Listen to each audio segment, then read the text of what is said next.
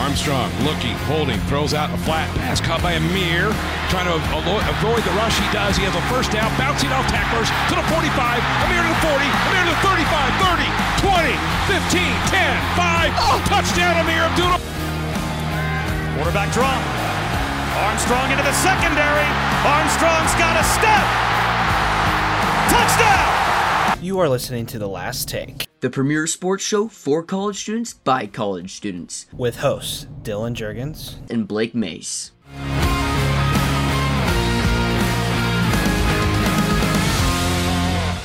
Ladies and gentlemen, welcome back to the Last Take podcast. I'm Dylan Jurgens. I'm joined by my co host, Blake Mace.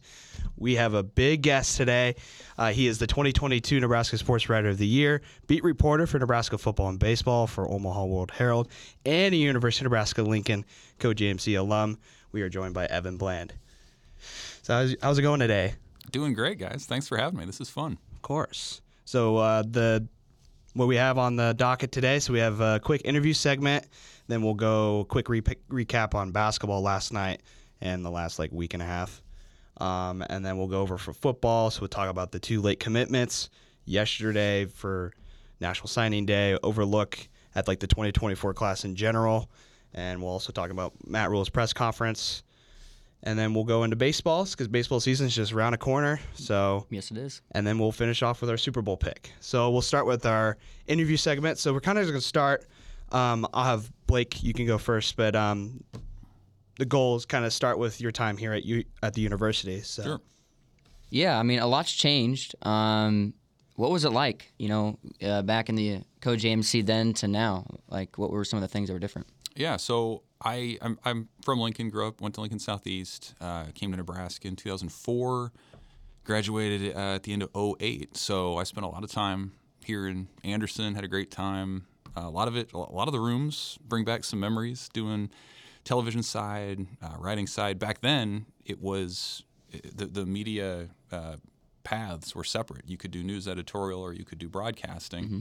And I actually did both because I even then you could kind of see like okay, it's getting to a point online digitally where you want to be a good writer, but you also want to be able to speak about things. There, there weren't really podcasts at the time, but you could, you know, video was was more important. And so that was a big thing. And it was just a bunch of trial and error, man. You know, I, I love the professors that I had here at the time. Uh, Charlyne Berens was one of my uh, professors that I worked a lot with. I believe she retired a, a, few years ago. But, you know, it's a great chance to just kind of find what you're good at, find your voice, read a bunch, watch a bunch, take little bits of that, and then find an area – uh, that you have a passion for. And, and clearly, we're sitting here talking about sports, and so I think we've kind of identified that would be an area for us. Um, I also wrote a lot of the Daily Nebraskan at the time. That was pre-Twitter, and so it was a lot much more of a of a prominent presence on campus, and was down there a lot, and just a bunch of students again, kind of figuring things out, making mistakes, trying different things. Um, you know, and, and, and that's really kind of where it went. I didn't come to college knowing that I wanted to be uh, in journalism at all. Um, it just kind of kind of broke that way, and you try a bunch of stuff and and figure it out. And uh, I definitely left Nebraska in a much better place than when I came, for sure. Yeah, that's actually kind of like one of the questions I was thinking about was, uh, you know, before um, coming to uh, Nebraska, like what sparked your interest to become a journalist? Well, when I was growing up, I wanted to be an optometrist. I had nothing to do with sports. Uh, you know, I, I wanted to work with eyes. You know, kind of strange, but I got into high school and started following certain teams. Uh, back then, the Chicago Cubs were on WGN, and so I fell in love in 1998 with the home run race. Sammy Sosa, Mark McGwire. Watched a bunch of those those games. Uh, you know, the Atlanta Braves were on TBS, and so really got into baseball. I didn't really get into Husker football until I was in high school. In fact, the first game I went to at Memorial Stadium was actually working with Valentino's, helping make pizzas behind the scene. And so I think that was 2002. Um, and just kind of, you know, that's just kind of what it was. And then I got to college, and initially I wanted to get into radio play by play. And at the time, I believe that's changed. You guys could tell me if that's changed, but at the time, as freshmen, you weren't able to do play-by-play with sports at Nebraska. They said you have to at least be a sophomore, and so I had a student advisor who said, you know, you can go to the student paper and they'll actually pay you to write about sports. And I'm like, they'll pay me? You know, I would I would pay them to write about sports. And so I went down there, and that was kind of the beginning of the end.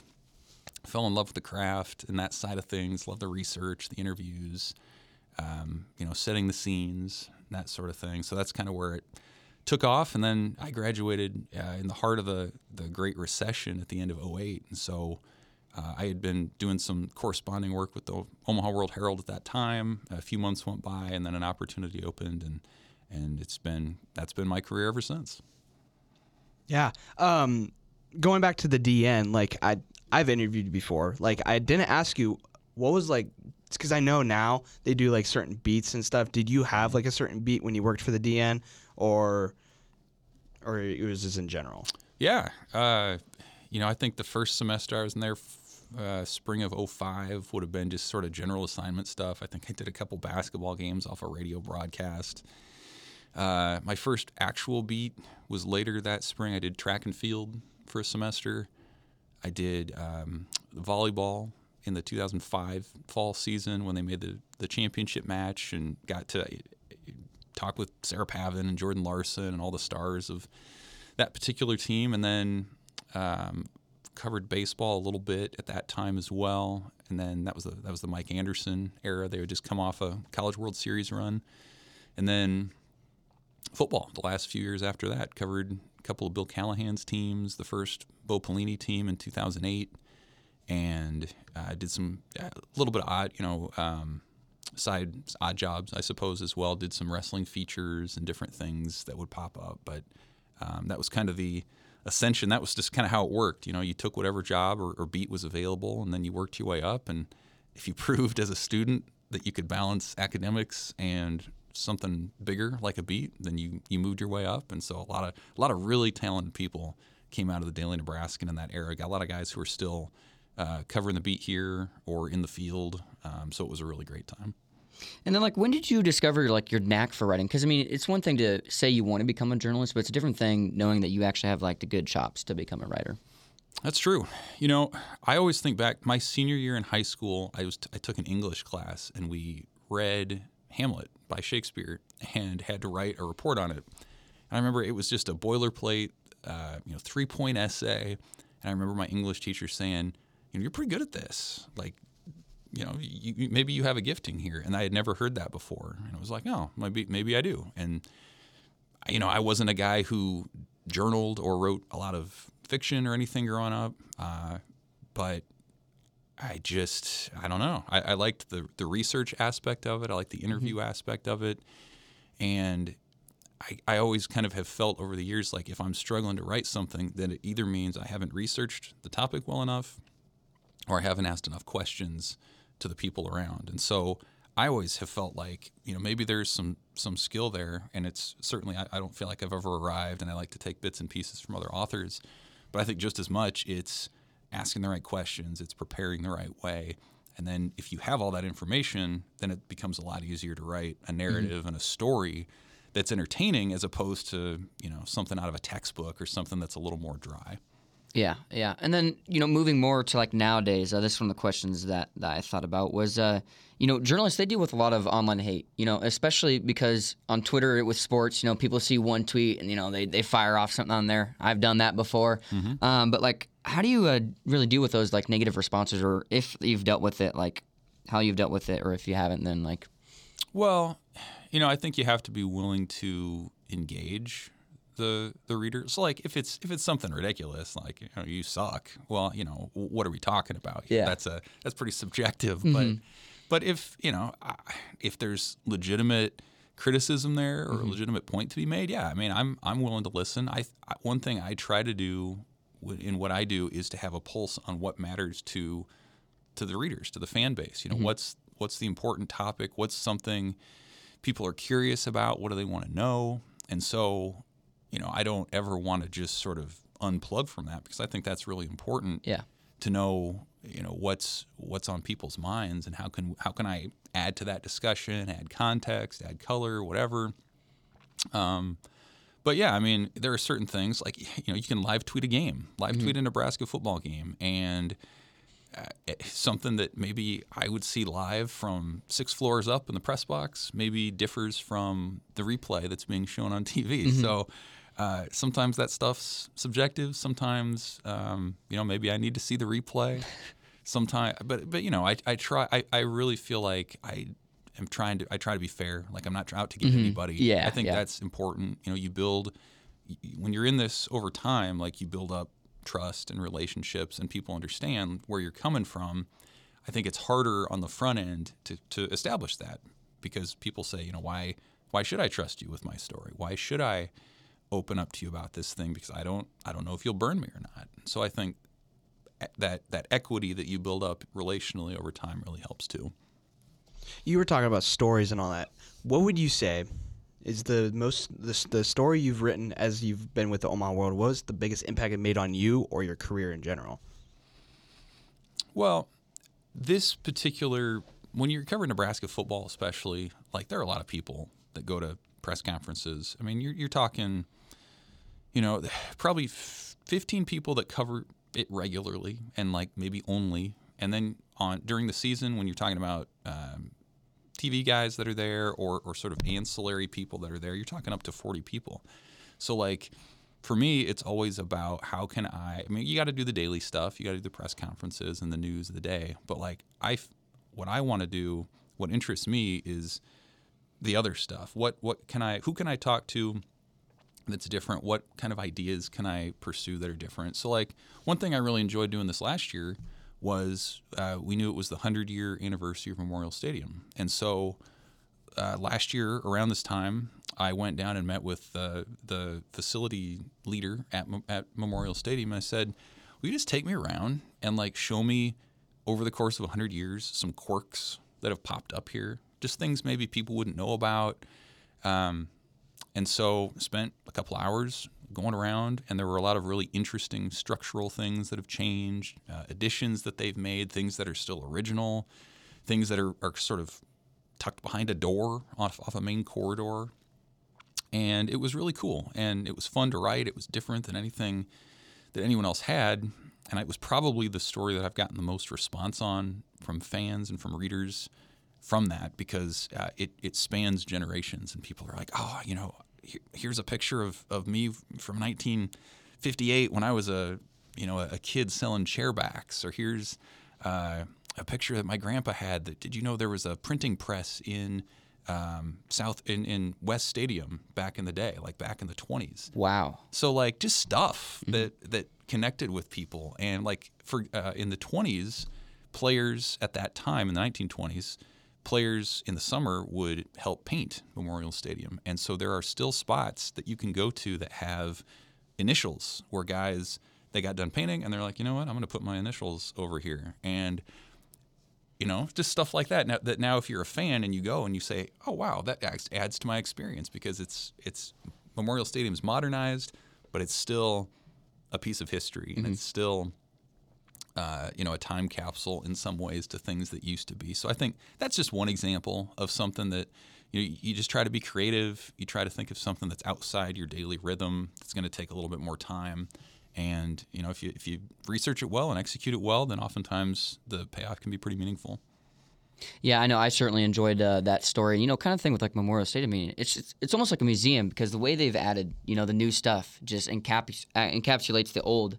You know, and they also have the new stuff around it. So it's really cool to be able to see all that stuff. And yeah, that article was uh, really awesome. No, I appreciate that.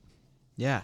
Um, since you've been in Lincoln for with Omaha World Herald covering Nebraska like football and baseball, um, what would you say the biggest difference between Scott the Scott Frost era and the Matt Rhule era as a from a media perspective? Because as a fan, you can see like, well, we look maybe a little better, but we'll also first year looks the same. So, what has been the biggest change or difference uh, from a media perspective? Well, you know, I think the in-season access has been pretty similar in terms of how many times you hear from the head coach, uh, player availability, that sort of thing. Um, I think probably the biggest difference has been in the off season. Uh, you know, Matt Rhule in December gave a, a press conference like two days after the regular season ended, and then another one on signing day, and then just another one here this week on traditional signing day, February seventh, and you know already that's a little bit more than what Scott would have done. I think he he he, he did one on signing day, and and then that might have been it for a few months until spring started. And so I think Rhule definitely has more of a, an awareness of the importance of keeping Nebraska football sort of front of mind for people. Eh, Not every week necessarily, but just giving updates and uh, allowing fans to connect and be part of the program. Um, you know, I can say personally, I talked uh, with with Scott sort of off the record or, or sort of out of outside of a main availability once in the time that he was at Nebraska, and with Matt Rhule, it's already been I think two or three times that he uh, you know sets aside a little time with people that cover it every day to just you know m- be sure that we're on the same page about certain things that maybe he can't say up front, but that informs our coverage, which then in turn helps fans connect to the team better. So I think that's probably where I would start. Um, you know, there, I think both coaches relate differently. You know, when Scott was engaged, he was he was insightful and, and at times I thought pretty funny.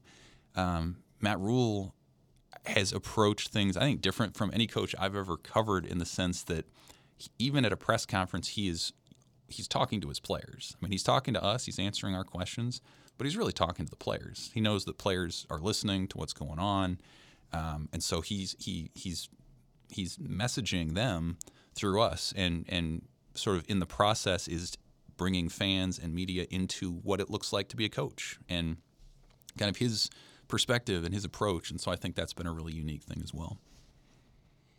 Yeah, I guess that's a question that you were really uh, burning to ask because I mean, from the outside perspective, you really don't know a lot of the media stuff, and especially us just now getting involved, being able to have you know to go to those media press conferences. So it's uh, cool to see that insight. Yeah, for sure. And it's just helpful, right? Like there are certain things you just can't ask in a in a press conference, especially today. Like I in some ways I kind of I feel bad for the next generation coming up because in 2006, like you didn't have live streamed press mm-hmm. conferences. It wasn't a show. It wasn't it wasn't for fan consumption. The, Yeah. the purpose was to to interact with the media, and so then they would disseminate that out. But as media has changed, it's become more of a show, which in some ways i I think fans probably enjoy, but it's harder. I think to break in and, and ask some of the more nuts and bolts, sort of detailed questions that you could. That's harder to do when things are live streamed and thousands of people are tuning in. Actually, before we uh, transition over into basketball, I got uh, another question that kind of relates to that. Just like the ability to put stuff out like right away. Like, how do you how are you able to like, especially like the Dylan Raiola commitment? Like that was a whole fast ordeal. How are you able to get like a story out right away? Well, oftentimes, like in that situation, we kind of knew it was coming for a while. Like there were rumblings days ahead of time, and um, you know he he th- that he was coming on an official visit, and at that point, like there are just certain things that you're like, okay, we, we need to have something ready for this. And, and Raiola was an example of that. Oftentimes with recruits, um, you can kind of tell when something's coming. They've come on an official visit, or you, you reach a certain point in the off season where it makes sense. Um, you know, some, quite honestly, sometimes they'll say, "Hey, I'm committing, but here's when I'm going to do it, and I'll talk to you ahead of time, but don't don't put anything out." You know, that's that's not all that uncommon either. So, uh, you know, you do the best you can. Sometimes uh, we're, we're prepared. Like uh, the Glenn Thomas hire, that was a situation as quarterbacks coach where his name had been out there. It made a lot of sense for a number of weeks. He was a former Rhule staffer, and it's like, okay, we should probably just have something ready. So when that's announced, we're not scrambling. But certainly there are other instances where a recruit chooses to commit on a Tuesday night at 9:30, or uh, something su- surprising happens, and at that point, um, you know, you're sort of on call and you have to drop what you're doing and and look into it. Um, so, you know, I guess the answer is you try to do the best you can to be prepared. You're informed and, and can take educated guesses on things. And sometimes it works out, and sometimes things still surprise. Yeah, I just know it's just that news just comes out of nowhere. Like the Dylan Raiola, I was not expecting. I was just sitting at my desk. I don't even know what I was doing. Probably probably playing Xbox and then all of a sudden my phone blows up. I get like 30 tweets it was a mix from Sean Callahan to you to Husker Online, like just saying Dylan Raiola's committed, and I freaked out. So I was like, yeah, it's just crazy with all that news that comes out mm-hmm. so quickly. I just, as, as as someone that wants to go into sports writing, I'm like, how do you get this so fast? So like, you get stuff out that fast. That's pretty insightful. So, um, so yeah, we're gonna move on. Uh, quick recap of Nebraska basketball. So we haven't had an episode in the last two weeks. So um, that would have pushed it back to probably Wisconsin. I'm assuming, or I don't even know. Yeah, you could start at Wisconsin, I start guess. Wisconsin. Yep. Well, yeah, Nebraska, top two top ten wins, three quad one wins. So it's a nice, it's a nice look. I I know you don't specifically cover basketball, but I mean, as a Husker fan, I'm sure that was pretty crazy seeing you know two top ten wins. Uh, I mean, it hasn't happened in what seventy years since they've done that. Two top six wins at least. I know that was the stat that was out there. Yeah, I mean, if you uh, play every game at PBA, and, and Nebraska might be national champs uh, in March. Unfortunately, that's not how it works. So. I don't know. It, like if I covered the team, the thing that I would be curious, like what I would be researching right now is like what's the most extreme like home road splits of an at-large NCAA tournament team. I don't know the answer. I'd be curious to know. like interesting, yeah. like they've dominated at home. Their only loss at home's to Creighton, uh, and then really their only quality road win. I think their only road win is at Kansas State, Yep. which continues to be a gift that gives as they beat Kansas here recently as well. But like it's just it's it's a fascinating team to me because it's it it looks the part. It looks physical. It has complementary pieces. It has shooters, big men. Um, you know, when they want to defend at times, they can be really strong with that. Uh, but like, what is it like? What does it look like if they get to 20 wins and they're dominant at home and they can't do anything on the road? Like, how do you, if you're a committee, a selection committee member, like, how do you process that? Um, knowing that they're not going to be home, I guess they won't technically be on the road; they'll be at a neutral site. But just a really fascinating team. Like you've seen the the highs, beating Purdue by 16, and you've seen some of the lows, losing at Minnesota and Rutgers and teams like that. So like the range of outcomes that this team has on any given night is got to be about as wide as anything you've seen in the country. I think that's what fascinates me the most. Yeah, it is very interesting because last year it felt like towards the end of the year, I mean, we were just able to go on the road and win in some places. You know, um, Rutgers last year when they're a little bit better, we were able to win on the road, and that was a huge accomplishment. And now this year, besides that K State win, it's just it, it's honestly bizarre because you know I looked at that Illinois loss. I'm like, you know, they played a close game at to the end right there and got it within close. I'm like, this is this is the turning point. They're going to get a road win here. Mm-hmm. After that, we went up five. Nebraska went up five spots in the KenPom mm-hmm. after losing in overtime. Mm-hmm. So Yeah. that's kind of bizarre in its own. But then you get that, and then last night's performance. which they just started off slow and you know you get from behind and honestly you can you can only come back from so much um, especially you know wisconsin illinois being down late and stuff like that. It- you know you run out of chances there late but it's just very interesting. Like you said just how are they able to do the stuff they are at home? Yes you got a great crowd but i mean there are other games like uh, north dakota early in the year which i mean i went to that game and we were down at halftime. And uh, you know the crowd wasn't necessarily in it as much as they have been for like uh, um, Ohio State or or Wisconsin. But yeah, it's it's just kind of bizarre. Like again, we got the pieces right, you know, and we the, they show they can do it, but then just there there are some things in there. Like I feel like this Northwestern loss is a little bit different than the other ones because like. We've been playing, you know, solid defense. You know, as long as we really don't give up like 50 points and a half, we have a good chance of winning. I've looked at a lot of our losses, and they've really come if we've let up more than a 50 points and a half. And, you know, that Northwestern game, I just felt like that was our first, like, bad defense, like true bad defensive game since like Iowa or, or maybe even uh, Rutgers, where it's just purely the defense wasn't playing that great. So I thought we'd worked on those things, uh, spacing and stuff like that, running, running different schemes, but just, just bizarre. I, I, I don't know. Even when they set the precedent early, you know, going up and having big leads and stuff like that, they still end up finding a way to to end up losing it. So very interesting. Going to be those home wins. You know, getting to that twenty win threshold. I feel like is where you start to get uh, comfortable with a selection. But still, I, I think a road win is uh, you have to get one. At least one. Yeah. Just well, get just one. I think the next two weeks, what they've got two two games, I believe, in the next two weeks, which is probably good for this team. I mean, it's been a little bit of a grind. They've traveled a lot, games that are pretty close together, and like, you don't want to say like these are winnable games mm-hmm. for Nebraska. Like what the schedule is down the stretch. Now, if you've been a Nebraska fan for any amount of time, you kind of you kind of get uncomfortable because Yep. this is the point where things tend to fall apart Yeah. for this program over the mm-hmm. years, where maybe they're on the bubble and then you hit into February and things the wheels kind of come off. So Yep. I think this is a really interesting test to where it's not the juggernauts at the top, but it's like the middle class, the lower middle class. How do they handle those? How do mm-hmm. they handle being the favorites and being in a position to actually have something to lose, as opposed to being kind of the scrappy underdog, hoping to to mess somebody else up? So it's a real. I think it'll be the litmus test of the season. Can you take care of business when you're expected to? It's a really unfamiliar position for Nebraska. Yeah, that's a great point. Really, I mm-hmm. mean, those those wins to stretch, you gotta you gotta win those games, and you never know. I mean, that that kind of like that loss to to Rutgers was kind of like the the scary one. And granted, that was uh, at Rutgers, but it still was like one of the ones where like you could we have come. had the lead Yeah. for a good portion of the game at least. Mhm. It was close in the second half, so it's not that much you can do when you kind of just lo- lose all the momentum. That's that's been the theme this year. the runs. The runs have been atrocious. Like North Nebraska cut the lead last night to like eight, something like that, something like that, and then they went on a ten run, ten point run. Mm-hmm. So like even Wisconsin, like how that game started was we were Nebraska was down 19, and C.J. Wilcher decided to show up and just not miss a three for entire half. So that did help. But I mean, like you said, we got a couple games here. We got two games, two home games, in be, a week in between. So you got Michigan on Saturday, and then next Saturday you got Penn State.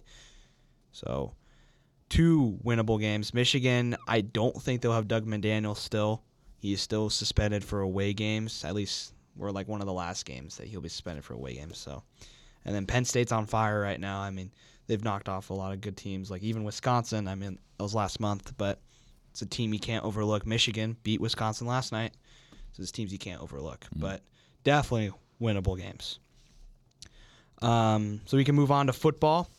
So it was the second, oh, technically, it used to be the real signing day, but now it's the well, it's still like just National Signing Day, but you had the early back in December.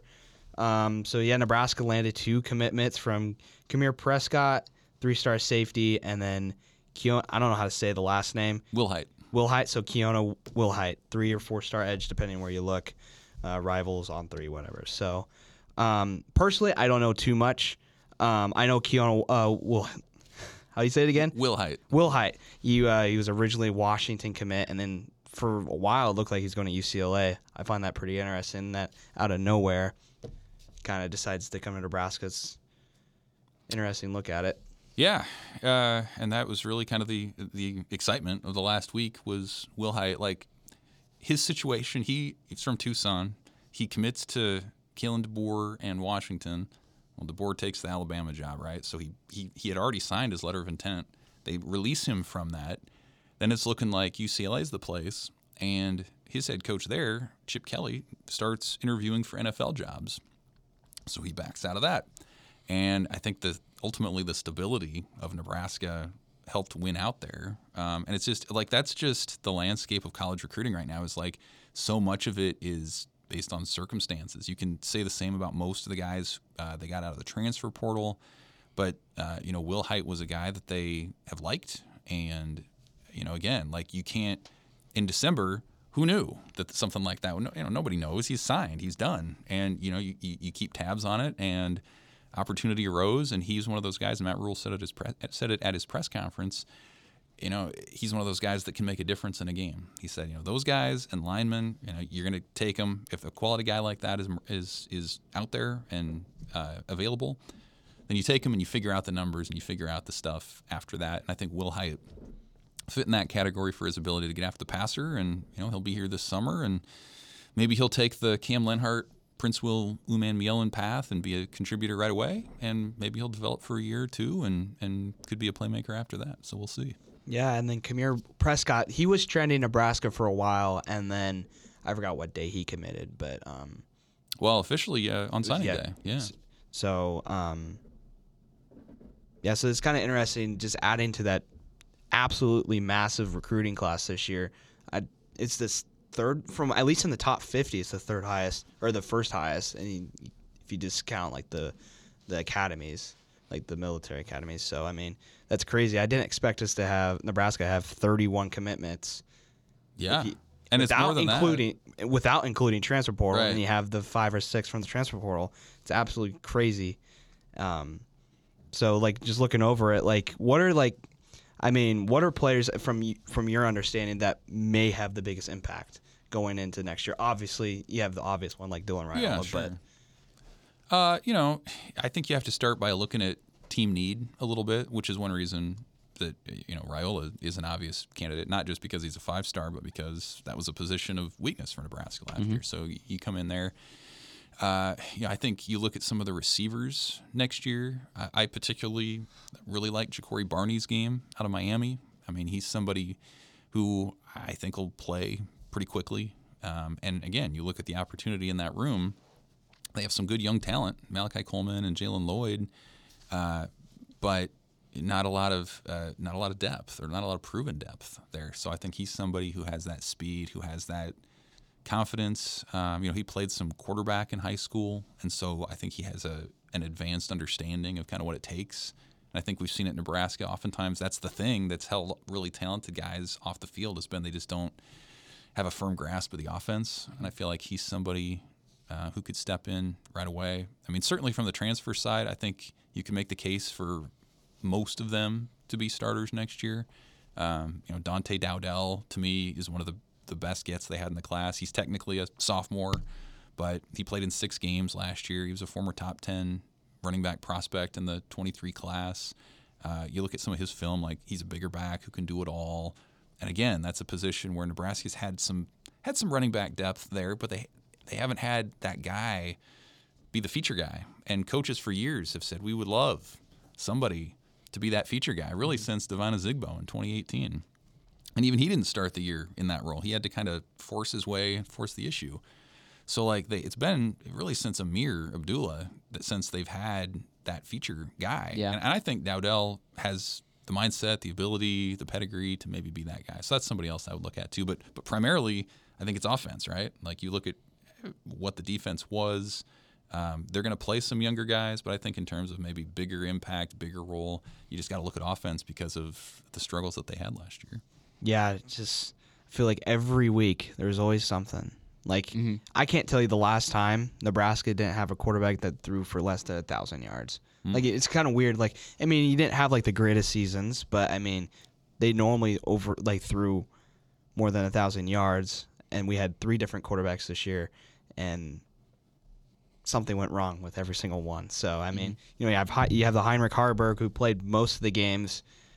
You start off Jeff Sims only throws one touchdown pass last year, and it happened to be in the first game on a broken trick play Mm-hmm. that just happened to get open, and then Chuba Purdy played two, three games. So like it's just hopefully gets a little bit more stability. Yeah, Yep. and it was an interesting thing too. I seen with one of your tweets and from just the press conference yesterday.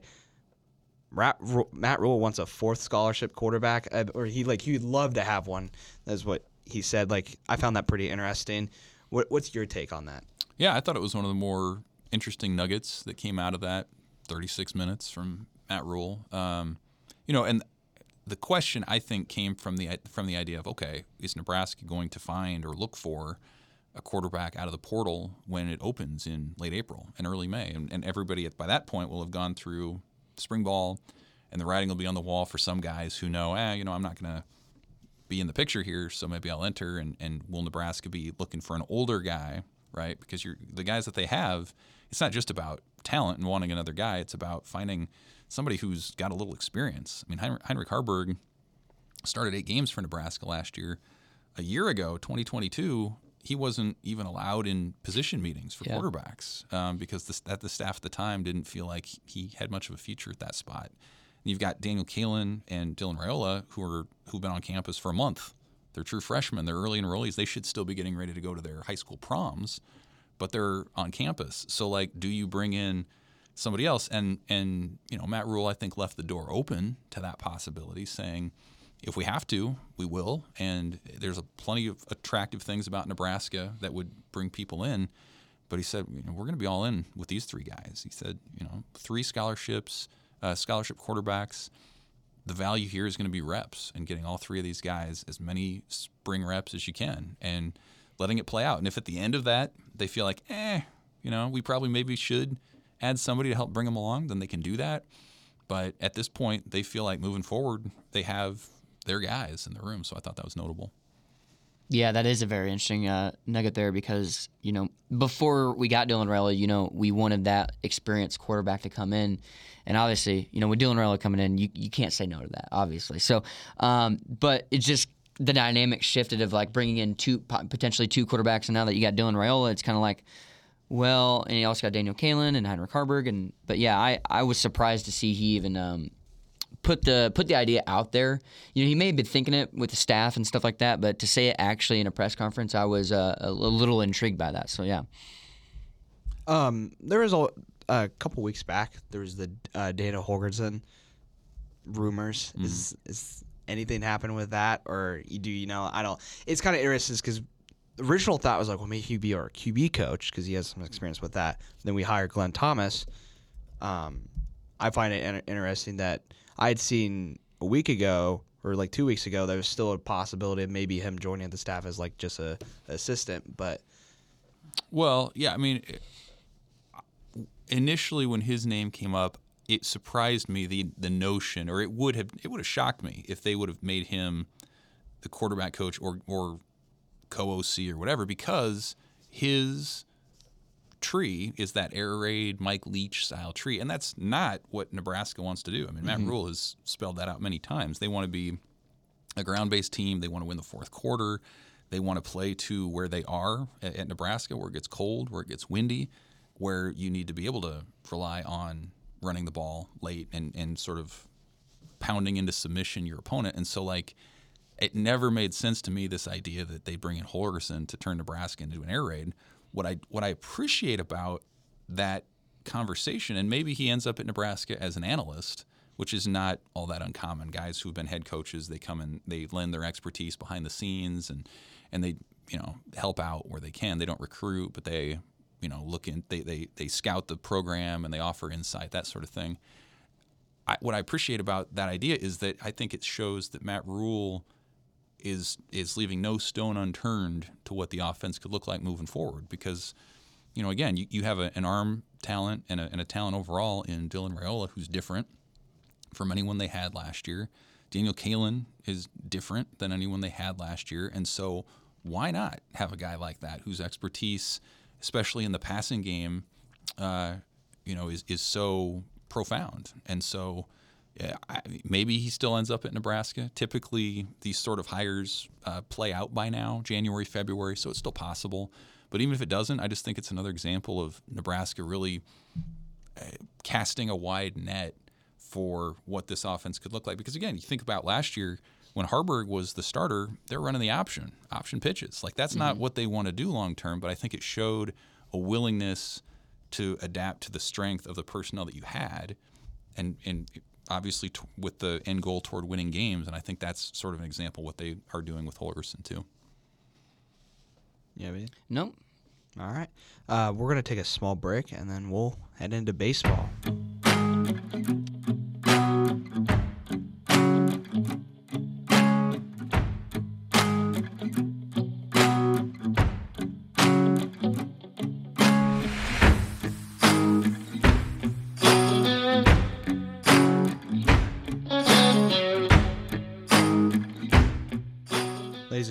Welcome back. We're going to go in our final segment here over the baseball team. You got baseball season just around the corner. They play Baylor down in the Shriners Children's Invitational or whatever. College Showdown. Yeah, something like that down at the Texas Rangers Stadium in Arlington. So, um, just start off like realistically, you know, last year got close, really good offense, two highly picked uh, prospects with Will Anderson and Bryce Matthews. What are like, what would you think as would be the expectations for next year's or this this coming seasons? Because there's a lot to unravel, I guess, from last year. Well, I think the baseline any year should, at the very minimum, be make the Big Ten tournament. Yeah. You know, it's a 13 team league this year. It's going to be 17 next year, but 13 team this year. Top eight make it to Omaha, and and you got to do that. They didn't do that two years ago. That's a tough look, especially when you're the host and you put as much as Nebraska puts into the sport. So I think you start there, uh, and then really most years Nebraska should be in the conversation for a regional. Not to say that they necessarily should go every year, uh, because there's 300 Division One teams and only 64 make the field, so it's not always easy, especially as a northern team. But I think you got to be in the conversation for that thing.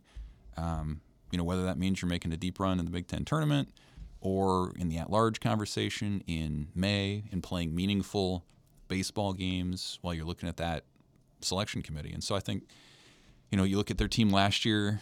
They, they did make the Big Ten tournament, made the semifinals, lost to Maryland, which was really good last year at the time. Um, but they had they, they were out of the at-large conversation by early April, which is a- a death knell when you're playing in the Big Ten because unlike the SEC or the ACC, you can't have a slow start because you can't make it up in the season. If you're in the SEC or the ACC, every weekend is tough, but it's also an opportunity to build your RPI. In the Big Ten, you know, you have your first few weeks like Nebraska is going to have again this year, and if you don't make hay, then the midweek games tend to not move the needle.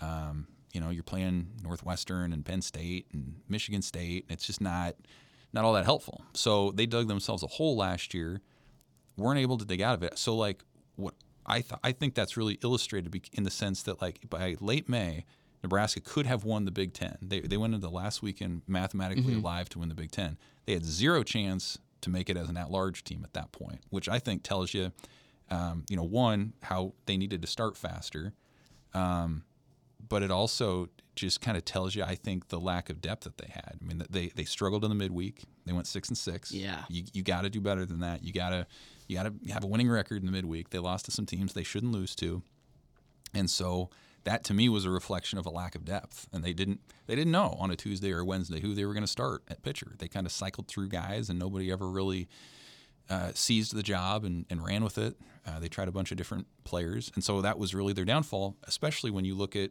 the talent that they had. You mentioned Bryce Matthews, Max Anderson. They also had uh, two starters in Emmett Olson and Jace Kaminska, who were the Friday and Saturday guys. They were top ten round picks. Um, and despite all that, and that's some of their best draft talent that they've had in the last 10 to 15 years, they couldn't make it. Yeah. And so to me, that was the theme going into this year is what's the depth look like? And, and a lot of the obvious star power is not there. I think Nebraska, its history would tell you that those guys will emerge, whether that's Dylan Carey at shortstop or Gabe, uh, Gabe Swanson in the outfield. Maybe Drew Christo makes that jump as, as a starter uh, on the mound but it's the other guys that I'm interested in. What's the bottom third of the lineup look like? What does it look like when two of your your starting nine aren't in the lineup? Like how much of a drop off is there? What does your Tuesday and Wednesday pitching situation look like? So that to me is what's going to define this season is not just how do they compete on the weekend in the Big Ten, but how much do they take care of business against teams that they need to beat and have that depth um, to, to, to build up those wins to the point to where you are in that at large conversation come May. Right. And um, I found this interesting too. Like the additions from the JUCO route. Like you have Tyler Stone from Iowa Western, and you have Rhett Stokes, who both played very well last year. Um, What do you think? How much of an impact they will make? Because I know Tyler Stone. I mean, he had 17 home runs last year for Iowa Western.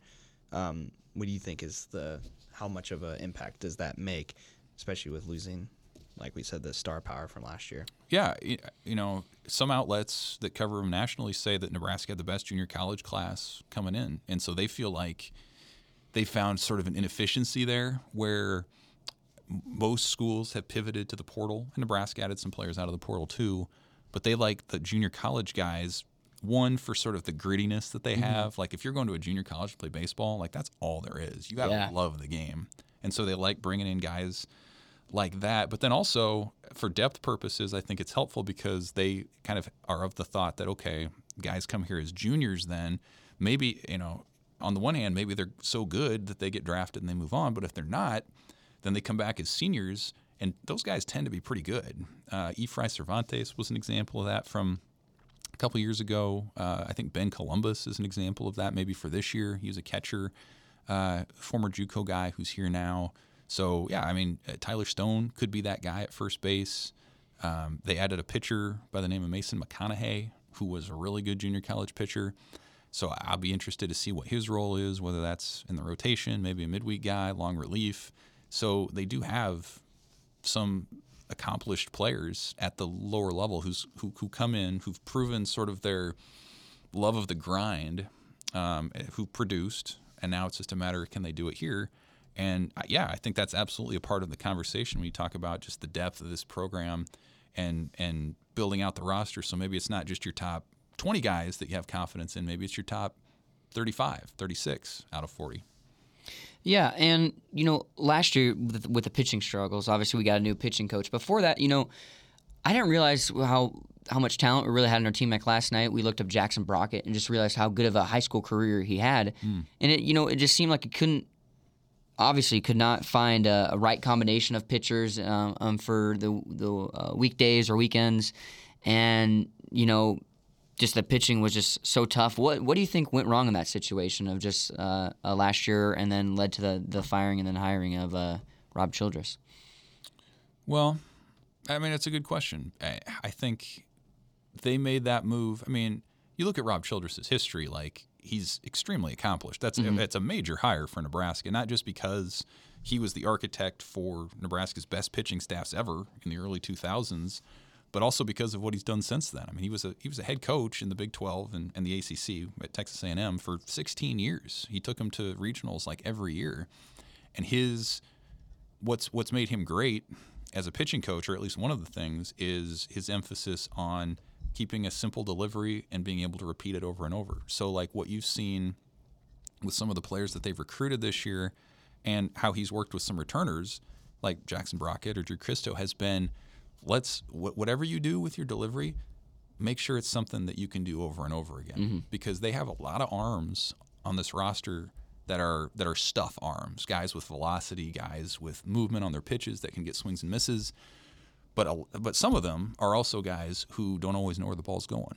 And so if you can harness that stuff, then you've got something. And I think that's what they're banking on uh, with some of these players. And I think like Christo is a great example of that. He's he was a top 100 recruit out of Elkhorn, uh, tons of stuff, has all the intangibles, great leader, but the, the control, the command wasn't always there, and that was sort of his undoing. And so I think he's a really interesting uh, case study this year of the impact of Rob Childress. Is like if he can stay in the zone consistently and attack with the pitches and the stuff that he has, like he could make a major jump. And I think that's true for a lot of the guys.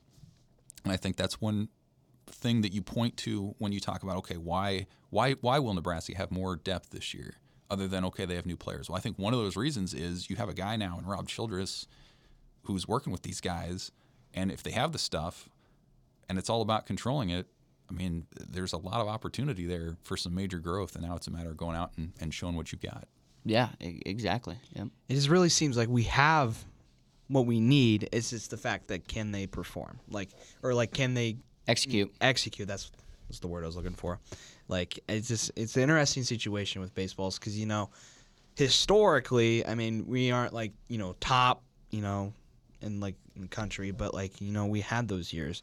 Like even recently, like we almost took down number one Arkansas, mm-hmm. and mm-hmm. they're regional. So like, it's interesting to look at that way, and how what our ceiling could be, but also the floor too. Like last year, losing all those midweek games, like I s- I just feel like we went to so many of them. We pretty much went to all of them. Yeah. the Omaha games, like I don't know how you drop those, and then they just did. And then like Creighton too, you dropped the one that unfortunately got moved to another day, like a whole month. Right. Play the final inning and the, Yep. the final two innings, and luckily they pulled off the win. But even the loss to North Dakota State, or I think Yeah. hmm it would have been that. So like it's interesting. Got it some. Look at the schedule this year. We got a little couple interesting midweek games. Like you got the Kansas and Kansas States. So, I mean, interesting. There's a lot of potential. It's just the question is, can they perform and or execute? So Yeah, they beefed up the schedule too. The midweek stuff. I mean, they they added Kansas and another game with Kansas State. Wichita State's back on there. So I think that was another thing where like, you don't want to have too many of those midweek games where you're like, Ugh, you, know, you got to win this. And even if mm-hmm. you do, it doesn't help you and, and may hurt you. I mean, Nebraska's had games like that where they're playing a team that's so far down the RPI list that even if you win it at home, it, you might drop a couple spots. So I think that was something else they've really tried to focus on was like, let's be intentional with our scheduling. You don't want to overdo it, but you also don't want so many games where you you kind of feel like you've, it's a no-win situation. Yeah. And I find it interesting too. After the the Shriner, um, th- uh, the College Classic, then you get to go down to GCU, who's been producing MLB talent for at least recently a lot. So I mean, they had a top 15 player this year. So it's kind of interesting. And then you go into uh, Charleston, take Car- uh, College of Charleston, and you're back at home. So like, or get a play at home. So interesting start to the season, and it's gonna really show. I like you said, it's gonna if you start off hot, it could really make a big difference going down down the road, because as we know, the Big Ten isn't you know like you said, top of the Pecking food, order. yeah, top Not of the food chain. Yeah. Top of the food chain in baseball. So it'll be interesting. Um, I did say on here, Will Bolt hot seat. I mean, if things don't go right, it's because we've been talking about it. Like, is it a Scott Frost situation? Yeah. It's hard to like compare that because it's whole different. It's two different sports. And I'm not, you know, we're But not, just the alumni coming back, Right. and, younger ones who are leading the team is kind of like what I draw the relation to, and especially from early success. You know, Scott Frost, obviously UCF success, and then Will Bolt, first year here, Big Ten champion, um, and really looking good. Um, but then again, those aren't really his players uh, entirely, and so now moving over into these are like his, His teams. players, yeah. Yeah, that's true. I mean, a lot of those players in 21 were Erstad recruits. Um, but, you know, like Cade Povich was a guy who's now high up in the minor league system who was Nebraska's ace on that 21 team. He was a he was Bolt's uh, I think first recruit. Um, you know, Max Anderson, Bryce Matthews were both Bolt recruits. I think everybody now is a Bolt recruit outside of Kyle Perry, who's in his sixth year. He's he's been there around, around longer than the was Spencer staff. Schwellenbach He was an Bolt- Erstad guy. Erstad? Okay. Yep. So uh, you know, I, certainly with the resources that Nebraska puts in, there's are, there are certain expectations, and I think the moves that Bolt made in the offseason show that he's he feels that sense of urgency. Right? You don't make two staffing changes. You don't fire your pitching coach and and and move on from your longtime volunteer and Danny Marcuzzo and hire Mike Sirianni and Rob Childress unless you're serious about winning. Because make no mistake, that staff last year was close. Like they respected each other, their families did stuff together. So it was it wasn't um, a transactional move like that. That that Yeah. that cost him something personally to do that. And I, I you know I just think there's there's that that really shows that conviction Yeah. that there is, and it really to me the staff that they have. Um, the recruiting has been good. The vision has been good. Um, they've they figured a few things out with NIL and sort of how you pay players um, through the the Alston scholarship. That's a relatively new thing where if you hit a certain benchmark academically, Nebraska can pay you uh, a few thousand dollars a year. That's made a difference for, for them as well. So I think they feel like they're in a position moving forward. I don't foresee a situation where he wouldn't be the coach in 25. Um, you know, outside of him wanting to go somewhere else, I don't see that happening. Um, uh, so, barring some kind of crazy off the field stuff, I think you you you move forward with what you have, um, and and just kind of, you know, you, you see the vision, and, and of course it needs to produce. You need to see it sooner than later. Um, but I do feel like they there's a confidence there that they've got the people in place to do what they want. Yeah, I guess it kind of answers my question um, because I mean that's just been a hot topic that Dylan and I have gone circles and debated back and forth. we debate on whether or not do we get rid of Will Bolt. Like I don't I don't like firing coaches, and no, I mean I, I no one does because I mean that's not the it just shows like yeah we've hit rock bottom, rock bottom, and so I mean, but we, yeah, we've been discussing. We were discussing it last night, just talking about we were writing up the outline. Well, think about a year ago. I mean, a year ago, people were talking about fri- firing Fred Hoiberg, right? yeah Like that was a thought, and they didn't do it, and he figured some things out, and they're they're taking off. So like, Mm-hmm. you know, you have to have that understanding behind the scenes, administratively. Like, Yeah. what, what's the vision? What are you moving forward with? And I think there is that. Like to me, like you you, you go down the firing ro- uh, road, either if things totally bottom out, or if you can if you can see complacency in the Yeah. program, where the coach, you know, the effort's not there, they've lost the team. I don't see anything like that with Nebraska baseball at this point. So I, I think you, you know, you double down on the process, and and you see where it goes. And and for what it's worth, you know, I think they'll be in that conversation for a regional this year. But now it's time to go out and prove it. Yeah, exactly. That that has been a lot of the things is just going out and actually proving it. I was gonna ask something. Um, like speaking of like this is like ace wise. Um, I know they haven't really like, released anything. Is Drew Christo gonna be our ace? I've my friend, our friend Justice. He's really good friends with Caleb Clark, and um, and nothing like that. But like, because we were thinking it probably would be either him or Kyle Perry, but just because of the you know experience. So I I didn't know what your thought on that was because I know they haven't released anything yet. So. Right. Uh, you know, I think they like Perry out of the bullpen. They tried him in, this, in the rotation a couple years ago. He saved a few games for them last year, so I think he's probably someone that they like in a high leverage role late. Um, you know, Christo certainly is an option. I think Brett Sears is a senior who was a reliever at Nebraska last year, struggled in that role, uh, had a really good summer, really good fall. I think he's someone that you can look at. Um, you know, there are a number of freshmen that maybe it's not the weekend, but midweek. I think Ty Horn is a guy from Kansas uh, who has a really high ceiling. Ryan Harrahill, an in-state kid. Tucker Timmerman is an in-state kid. Um, and then they added some guys out of the portal that their role is kind of to be determined. Guys like uh, Bobby Olson, um, you know, in particular, is someone who could probably start or relieve. Um, and so I wonder if the pitching takes shape for Nebraska in such a way that maybe they don't have that true workhorse ace. Maybe they have four or five guys whose mission is to get you five innings, and then you turn it over to the bullpen. And I think that maybe is where their strength is this year is they can shorten games and say, hey, if you can get us five, we've got guys on the back end who can finish it off. And you look at who they added. I think they've got five guys now in the pen who have saved a college baseball game at some point in their careers somewhere. Um, Casey Dice is an incomer. Evan Borst uh, is somebody who's in there. Trey Fromm was a former uh, in-state high school standout who went the junior college route. He was hurt last year, and now he's back throwing mid 90s. Uh, Perry, like we mentioned, like there's just there are a number of options in the bullpen. Uh, Nate Freilich, uh, or I'm sorry, Kyle Freilich, uh, who's a Northwestern State transfer, someone else they really like.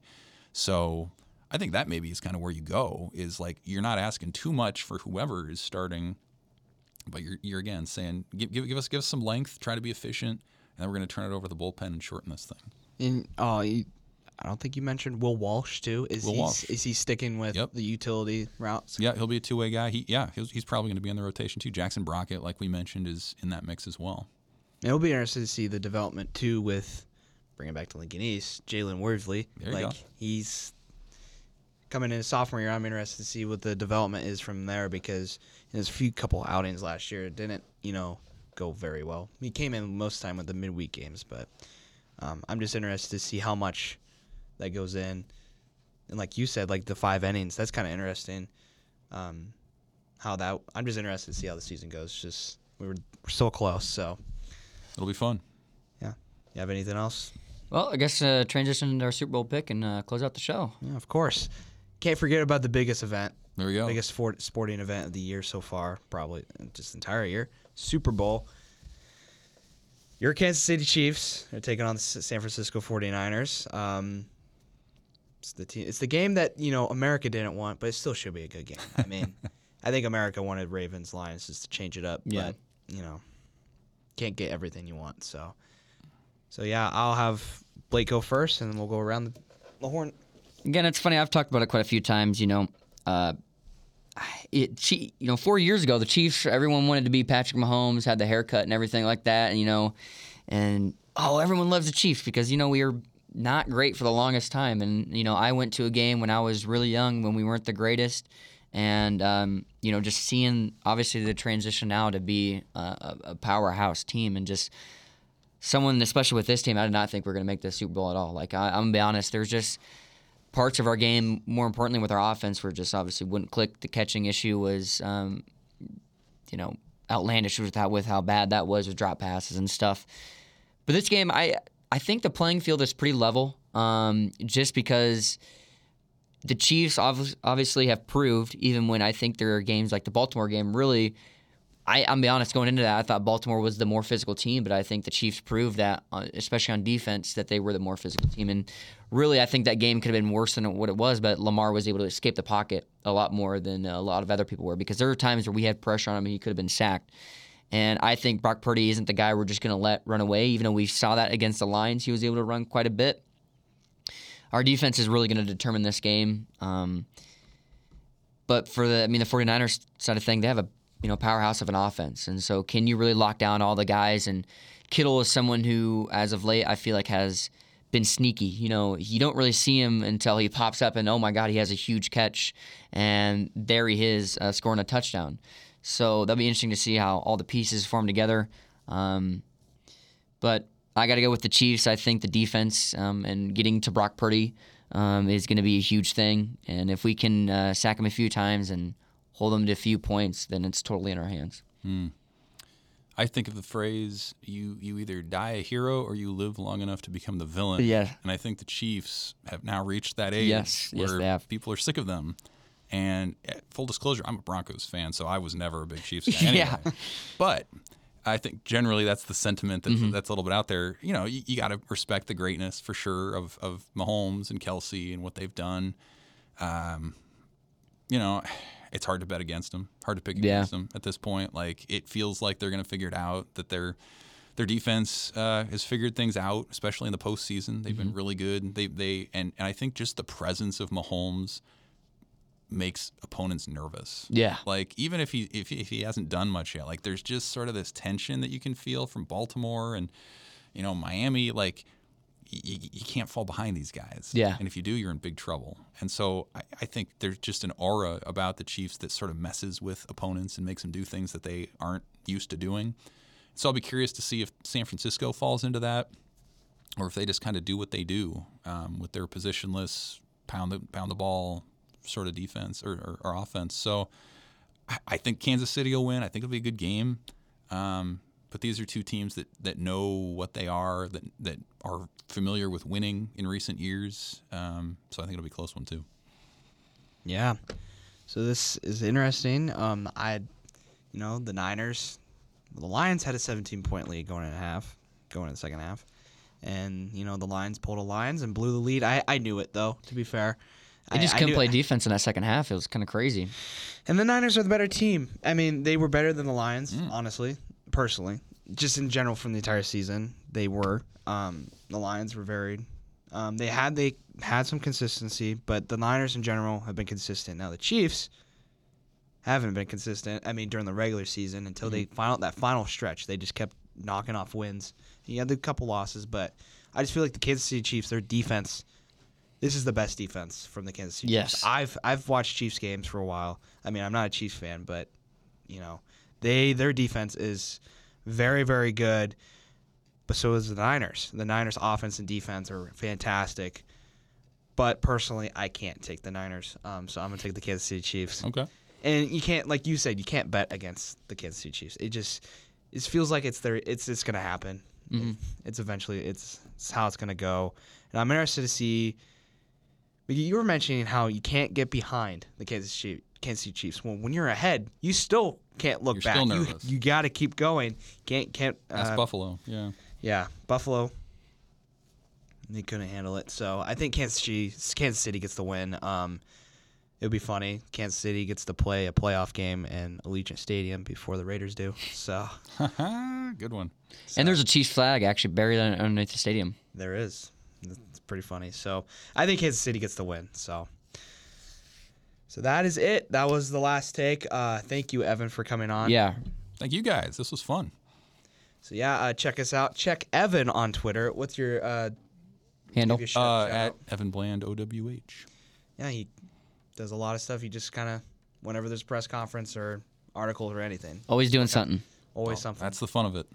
So yeah, uh, check us out on Twitter uh, at uh, the last take twenty two capital T L T, and uh, la- Instagram. We don't really use it really that much anymore, but we still use it. Uh, all lowercase, the last take pod, and Facebook. Don't use it, but we have it. So if you want to follow that, you can go there. So yeah, um, GBR. Yeah, GBR.